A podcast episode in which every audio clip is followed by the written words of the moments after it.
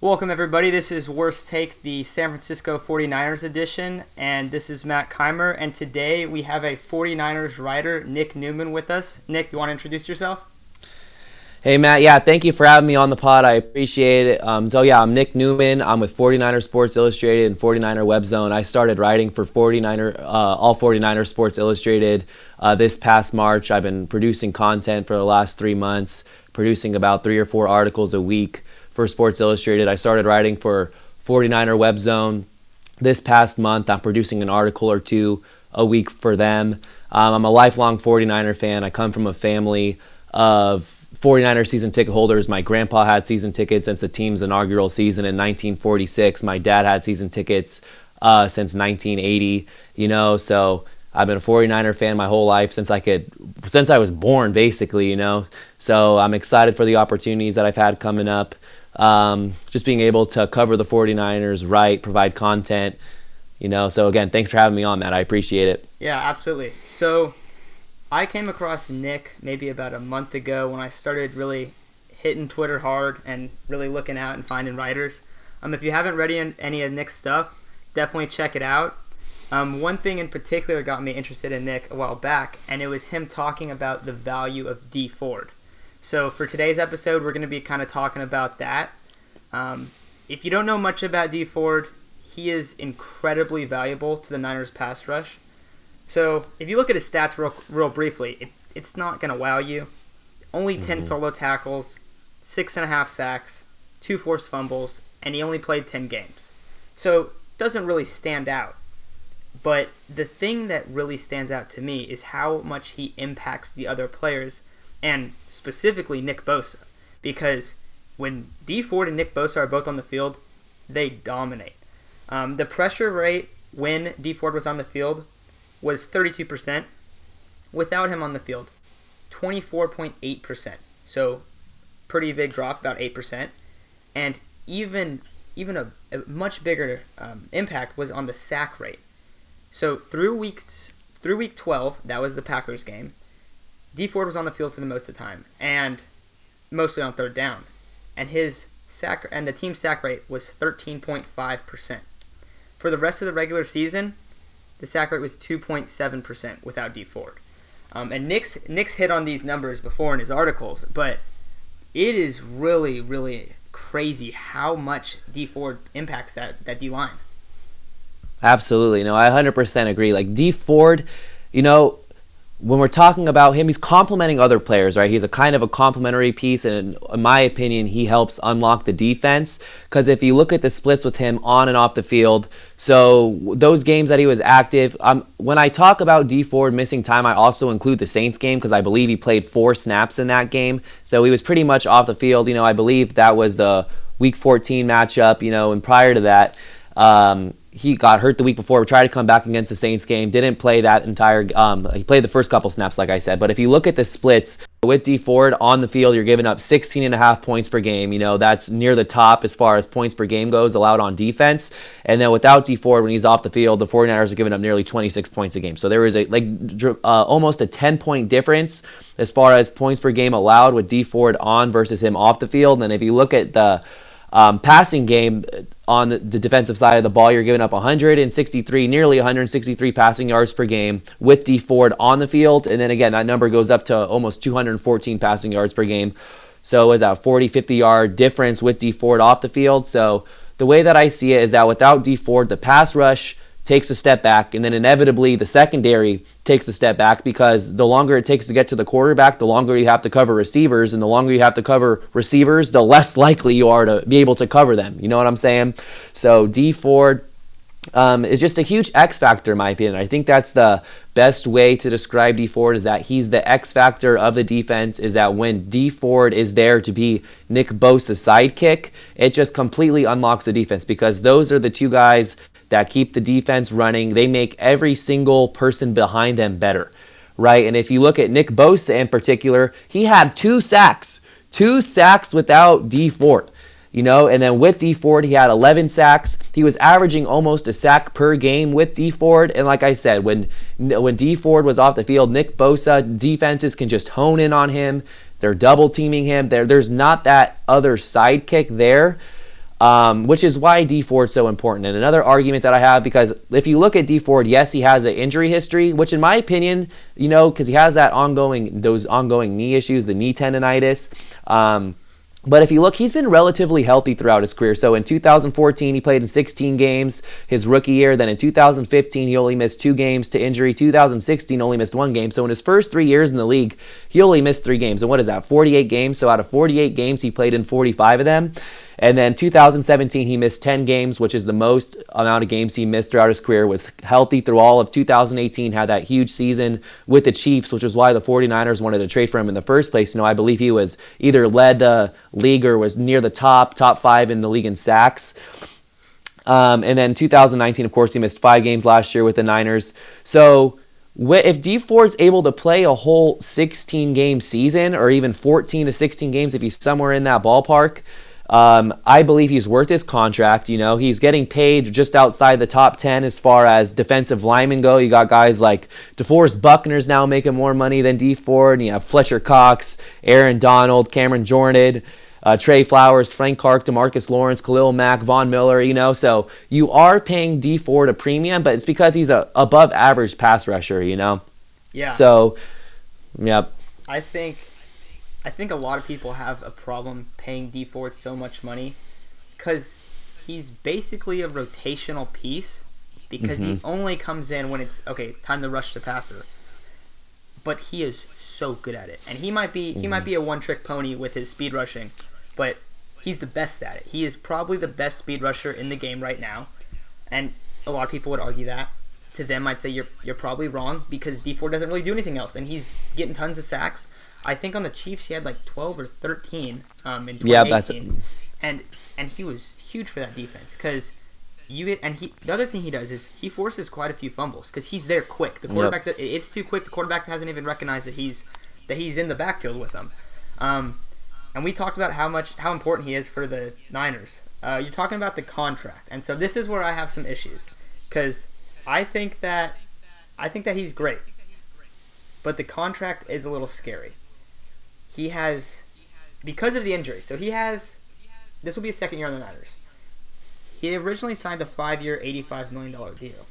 However, there's a potential out this year. It could be a two-year, thirty-five million dollar contract with only four point eight million in dead cap, and that's pretty good. You know, I mean, you get what you want out of him. But they have a lot of guys that they're gonna have to sign. They have George yep. Kittle. They have a number of guys. Um, real quick, let me get into these guys because it, it gets a little scary because the Niners' future is a little bit murky going forward. You got Trent Williams, Richard Sherman, Jaquiski Tartt, Kyle Juszczyk, even the kicker Robbie Gould, K'Waun Williams. You have Kendrick Bourne and Trent Taylor if one of those guys emerges as their number three receiver. You have Emmanuel Moseley and Ahkello Witherspoon. So you have four cornerbacks, the top four guys on yep. the depth chart. Ronald Blair, DJ Jones, important pieces on the important reserve defensive lineman.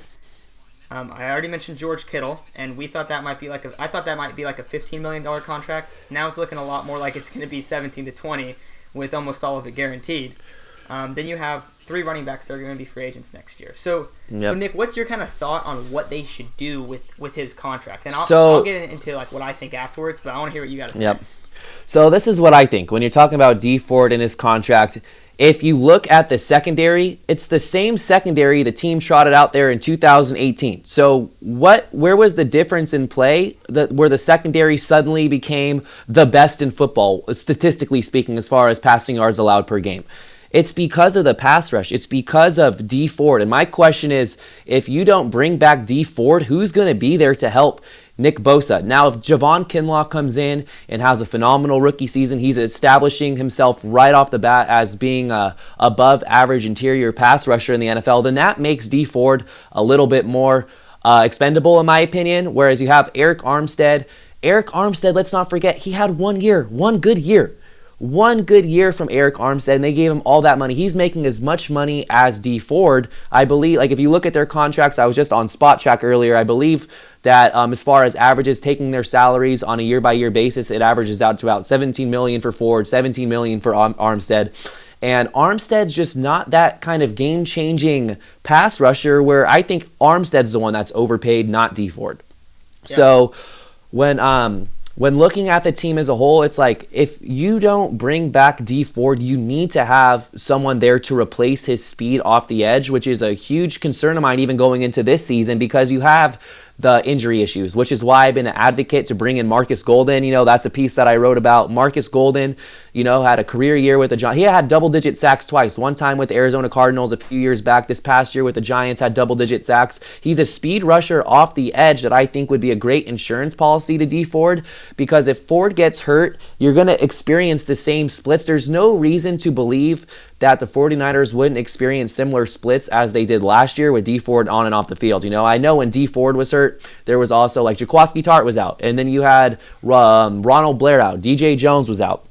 But, you know, those guys were all around. They weren't the ones that were making the the game changing impact like we saw from Dee Ford right off the bat, like the Buccaneers game. You're talking about strip sacks. I'm pretty sure his first sack as a 49er was a strip sack on Jameis Winston, you know?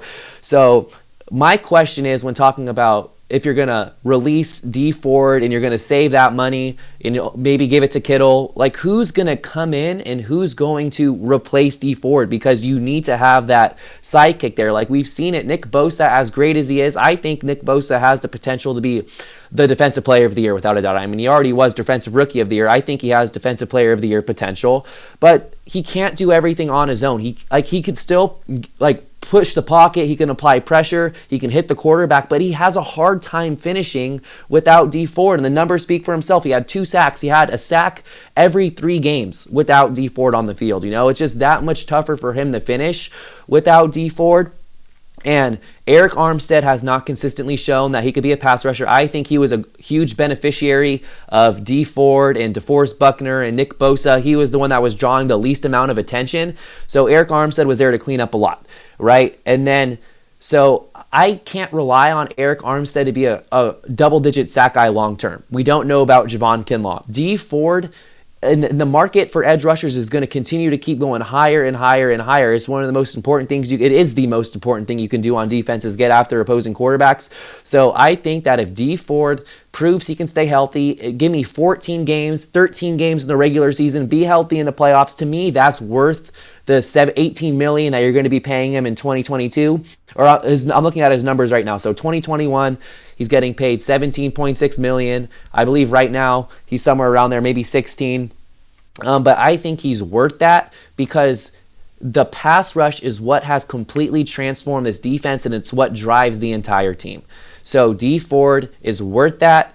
If he can stay healthy for an entire season like we've seen in 2018, you have a double digit sack guy right there in addition to Nick Bosa, in addition to Javon Kinlaw, in addition to Arik Armstead, Ronald Blair, DJ Jones. So I'm I'm an advocate for keeping Dee Ford around, but again, you have that out, which is a huge luxury because if he shows again that he's an injury risk, that he can't do it, because his percentage last year, like what he ended up playing, like around 22% of the defensive snaps over the course of the entire season, you know? So you're like you're talking about a rotational piece, a guy that only rushes the passer is a steep price. But just because I think that he makes all the guys behind him so much better. So again, you're talking about Richard Sherman's a free agent, K'Waun Williams is a free agent, Ahkello Witherspoon's a free agent. Those guys, in my opinion, are more replaceable than Dee Ford because Dee Ford makes them better at their job. You don't find quarterback cornerbacks typically who make edge rushers better because they're you know, they're defending receivers, covering them for four or five seconds, allowing the pass rush to get home. That happens once in a blue moon, right? You get those coverage sacks. Dee Ford makes guys behind him better, which is why they're more replaceable, in my opinion, than Dee Ford. And you have Emmanuel Moseley, who I believe is either a restricted free agent or exclusive rights free agent. So the 49ers shouldn't have that much, uh, that many obstacles uh, retaining his contract next year and bringing him back. So um, Jaquiski Tartt's also a free agent too. Yeah. So, like I said, Dee Ford, if I have to prioritize, um, then of course though you you have to look in at um, cheaper options if you're you can't negotiate that Kittle contract because Dee Ford's getting too much money. So if something like that comes down to it, then of course that's something you got to look into finding the alternatives. But it doesn't appear like it, and you're going to be figuring the 49ers are going to be drafting in the late 20s, in the 30s, you know, they have that potential to win the Super Bowl and have that 32nd pick in the draft. So it's like, where are you going to find that elite pass rusher that Dee Ford is? I think that's around the range that Dee Ford was drafted in. I think he was a late first round pick with the Chiefs uh, back in 2014, but still, it's just who is going to come in and replace Dee Ford if you move on from him because it'll completely change the defense if the pass rush can't get home. So Javon Kinlaw's rookie year really depends on that and just providing that confidence that he can be a solid interior pass rusher with Nick Bosa and with Arik Armstead, you know. But like you're even talking about, Ronald Blair's a free agent, so a lot can change. So, what are your thoughts on that, Matt? Um, so my big thing is, and you hit on this really well the pass rush is how this team wins. You look yes. at some games against the Browns, against the Rams, both playoff games against the Packers and the Vikings. They're waving the white flag in, in the second quarter because there's mm-hmm. no way that their quarterbacks are able to make plays. Rodgers has to get the ball out so quick over and over, and and, and Aaron Rodgers, who's an all-time great, is getting dominated by the pass rush. You look at teams like the Giants when they beat the Patriots in both Super Bowls those teams had mean pass rushes, and you could not stop them. You brought up how the cornerbacks and the secondary is a lot more replaceable. I completely agree. You can you can let Kwasky walk, and then draft a strong safety, draft a box safety in the second, third, even maybe even the end of the first round, and you can still keep that production. So my big thing is, and this is what makes the Niners so great, they're so flexible going the next year that if Dee Ford plays four games and gets hurt, I hope he doesn't but they they're not they can walk away from him, and that just shows how good this front office has been. I mm-hmm. hope that that does, that does not happen. I hope that either they find a way to restructure his deal, they find a way to keep him and keep some of the other guys that are more important on this team. Um, but it's it, going into going into next offseason, you might see a completely different 49ers team, which is scary yeah. because this team is so good. You have so much talent. But it's really going to come down to how healthy is Dee Ford. Because if he's on the yep. field, they're going to dominate. They're definitely going to dominate. Um, and I like that you brought that up because pass rush is more important than anything, maybe beside, outside of quarterback. Absolutely. Um, and this defense was completely revamped by adding Dee Ford and adding Nick Bosa. Those were the two pieces, and it completely changed. Everything else was the same from the year before. There, yes, there really yep. wasn't any different. You added Kwon, but even even Kwon is probably going to lose his job to Dre Greenlaw because no. Greenlaw's just a great tackler. So exactly. So again, like that secondary, I guess you had um, you had the emergence of Emmanuel Moseley. You know, he when uh, Ahkello Witherspoon got hurt against the Steelers, and you had like Jason Verrett come in for that one quarter against it, got torched, got absolutely torched. I can't believe the Niners brought him back. Um, I thought they would definitely add draft a cornerback at some point in the draft. I believe they brought in an undrafted free agent or two at the position. Um, but you know, Emmanuel Moseley definitely came in and exceeded expectations last year. And like I said, that's one guy that you can retain his rights. But the, and then K'Waun Williams, I love K'Waun Williams. You know, he, he's he's starting to build some hype. You know, he's starting to get recognized as being one of the best slot corners in the league. Um, but yeah, it's outside of that though. Really, in a healthy Jimmy Ward, but it's pretty much the same secondary that you had in 2018, and all of a sudden they're the number one pass defense in the NFL. And it's not because these guys took these tremendous steps forward, um, although their their play was definitely noticeably better than the year before. But it's because of the pass rush, you know. And um, just talking about how this team can be drastically different and going into 2021 because of all the free agents. That's why I have been saying and advocating this is a Super Bowl or bust year. You know, I, am 25 years old. I was born in May 95. I've never seen the 49ers win the Super Bowl in my lifetime. You know, I've seen two Super Bowl losses, a devastating NFC championship, two of them. You know, I was at one at Candlestick Park, you know, when Lawrence Tynes hit the game winning field goal. Um, and then, of course, we had to go through the Ravens loss. We had to go through the Seahawks loss. We had to go through the Chiefs loss, blowing that double digit lead. It's like th- this is the year. You know what's right in front of you if you you look at the team that's right in front of you on paper, this is a championship caliber team, and there's very few things that can alter that. You know, Jimmy Garoppolo getting hurt, that's one thing that could throw this team off the path that they're on. You know, um, George Kittle getting hurt, Dee Ford or Nick Bosa getting hurt, but outside of that, this team looks headed right in a Super Bowl contention. They're going to be there all season long. They're going to be the the hunted teams are going to be coming after them this year.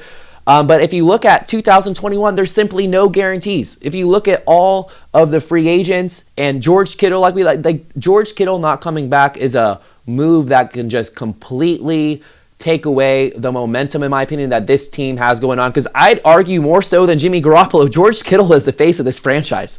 You know, like there's just something about George Kittle that everybody loves. And same with Jimmy G. You know, no disrespect to Jimmy G by saying that, but George Kittle is just the guy of this franchise, you know, and he just represents what uh, he's who you want to represent this franchise, you know, and hopefully the 49ers can work something out with him. But talking about like how you touched on how um, the 49ers are so great at structuring these contracts. I feel like players are almost catching on to that, and they know that there's all these outs where the 49ers can move on with very minimal penalty. You know what I mean? I think George Kittle and his agent are aware of that, and knowing how uh, Parag Marathe kind of works and just trying to find all these different outs with contracts and just, you know, so I think that's why George Kittle if you look at what Arik Armstead's contract, George Kittle is more valuable in Arik Armstead. Yes, he plays the tight end position, but he's not your average tight end. He's a yeah. game changer. He is the team's wide receiver number one. He's their number one receiving target.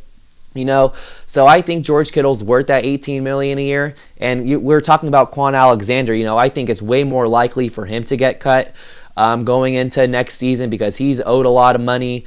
Um, and you have the emergence of Dre Greenlaw. Fred Warner is turning into one of the best linebackers in the game. So I think he'll most certainly be gone last year. But like I like you just touched on too, in 2021, this team can look drastically different, which is why they must capitalize now. Yeah, I, I completely agree. Um, I think there's only a couple guys getting hurt that would have more of an impact than than Dee Ford. Obviously, Jimmy Garoppolo, George Kittle. I think those are the only two guys on offense you could argue Trent Williams. However, last mm. season you saw two reserve tackles in, and they did just fine. I don't know. I don't know how Kyle did it, but somehow he did. Um, on defense, probably Nick Bosa would be number one, and yep. then it's either Dee Ford or Richard Sherman. I think yep. it's really. I 100 percent agree. And I feel like a lot of people don't agree with that. Now, I do not want Richard Sherman hurt. I don't want Ahkello and Emmanuel Moseley running the cornerback group. But exactly. That would be terrifying. But but still, even if they are, and you have Dee Ford, and you have a healthy defensive line, they gotta what cover for two seconds. yeah, like, no, it makes their job that much easier for sure. Yeah, it's uh, it's gonna be interesting. I think, I think this front office, I think the draft pick of Javon Kinlaw just shows how smart they are. They passed on CeeDee Lamb, and I yep. know Kyle said that Brandon Aiyuk and CeeDee Lamb were like neck and neck. I have a feeling that he liked CeeDee a little bit more. He's obviously not going to say that, but yeah. he knows that drafting Javon Kinlaw can be massive. And one thing that I kind of noticed, and I've heard a lot about, is that in a way, Javon Kinlaw's a better scheme fit than Buckner. Now, he might not be as good rookie year. I, I would not expect that at all.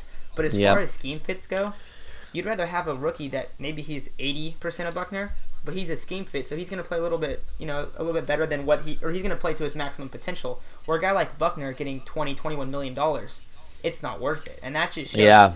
Um, and they did they did uh, re-sign Armstead, and that's a big deal. And I, I think you're talking about that. Maybe that's the overpay. I would say that I think the trio of Nick Bosa, Arik Armstead, and Dee Ford is perfect because Dee Ford can sit on the bench, and Arik Armstead might be the best edge run defender in the NFL.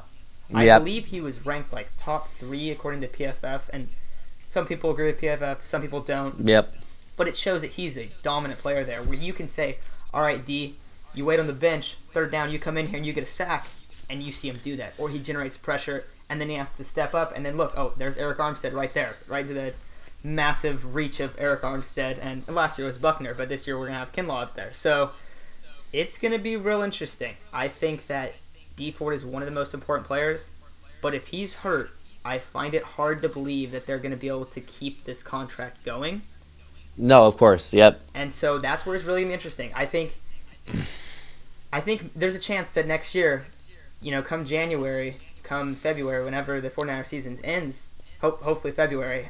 yeah, exactly. Um, but it could be an obvious an obvious time to move on from Dee Ford, which is scary because I think he's super valuable. And I hope that's not the case because that could spell some doom for the 49ers in the future if, yep. if Dee Ford's not the guy. Yeah, no, of course. I the way I see it is just that it's hard for me seeing him getting cut, knowing what he brings on the table if he is healthy for 13, 14 regular season games. If he plays a full season, great. As long as he's healthy for the playoffs. You know, and the only way I think that him getting cut becomes a serious reality is if, you know, he's missing serious time if he plays a significantly low percentage of snaps like he did last season, and if his contract gets in the way of a George Kittle extension, like those are the kind of scenarios I could see unfolding where he does become a cap casualty, gets cut. But again, the question then becomes who are you bringing in to replace him? Because I think his price as an edge rusher is fair. You know, unless you have a guy on your rookie contract, Dee Ford is making what you're going to pay any pass rusher that has the pass rushing ability of Dee Ford. So I think moving forward, it's a matter of health. And, you know, if he stays healthy, the 49ers defense is going to be that number one defense again this year. And if he doesn't, you're going to see those same splits where they're giving up a lot more points, giving up a lot more passing yards per game. So Dee Ford is the X factor for this 49er defense. Yeah, um, completely agree. I think, Nick, I think that's a good spot to wrap it up. Once again, if you guys are listening on iTunes, give us a rate and a re- review. Um, and if you haven't checked out Nick's stuff, definitely go check it out. It's worth a read. Um, great writer, understands the importance of defensive line over the secondary, which I've been I've talked about I think in every single episode so far. Just because to me it's so obvious, but some people are. I don't know. Some people like secondary players. I guess they're more fun to watch, but I'd rather watch the yep. defensive linemen go to town and just dominate. um, once again, Nick, thanks so much for having you on, uh, and check out his stuff. I appreciate it, Matt. Thanks for having me on anytime. Thank you.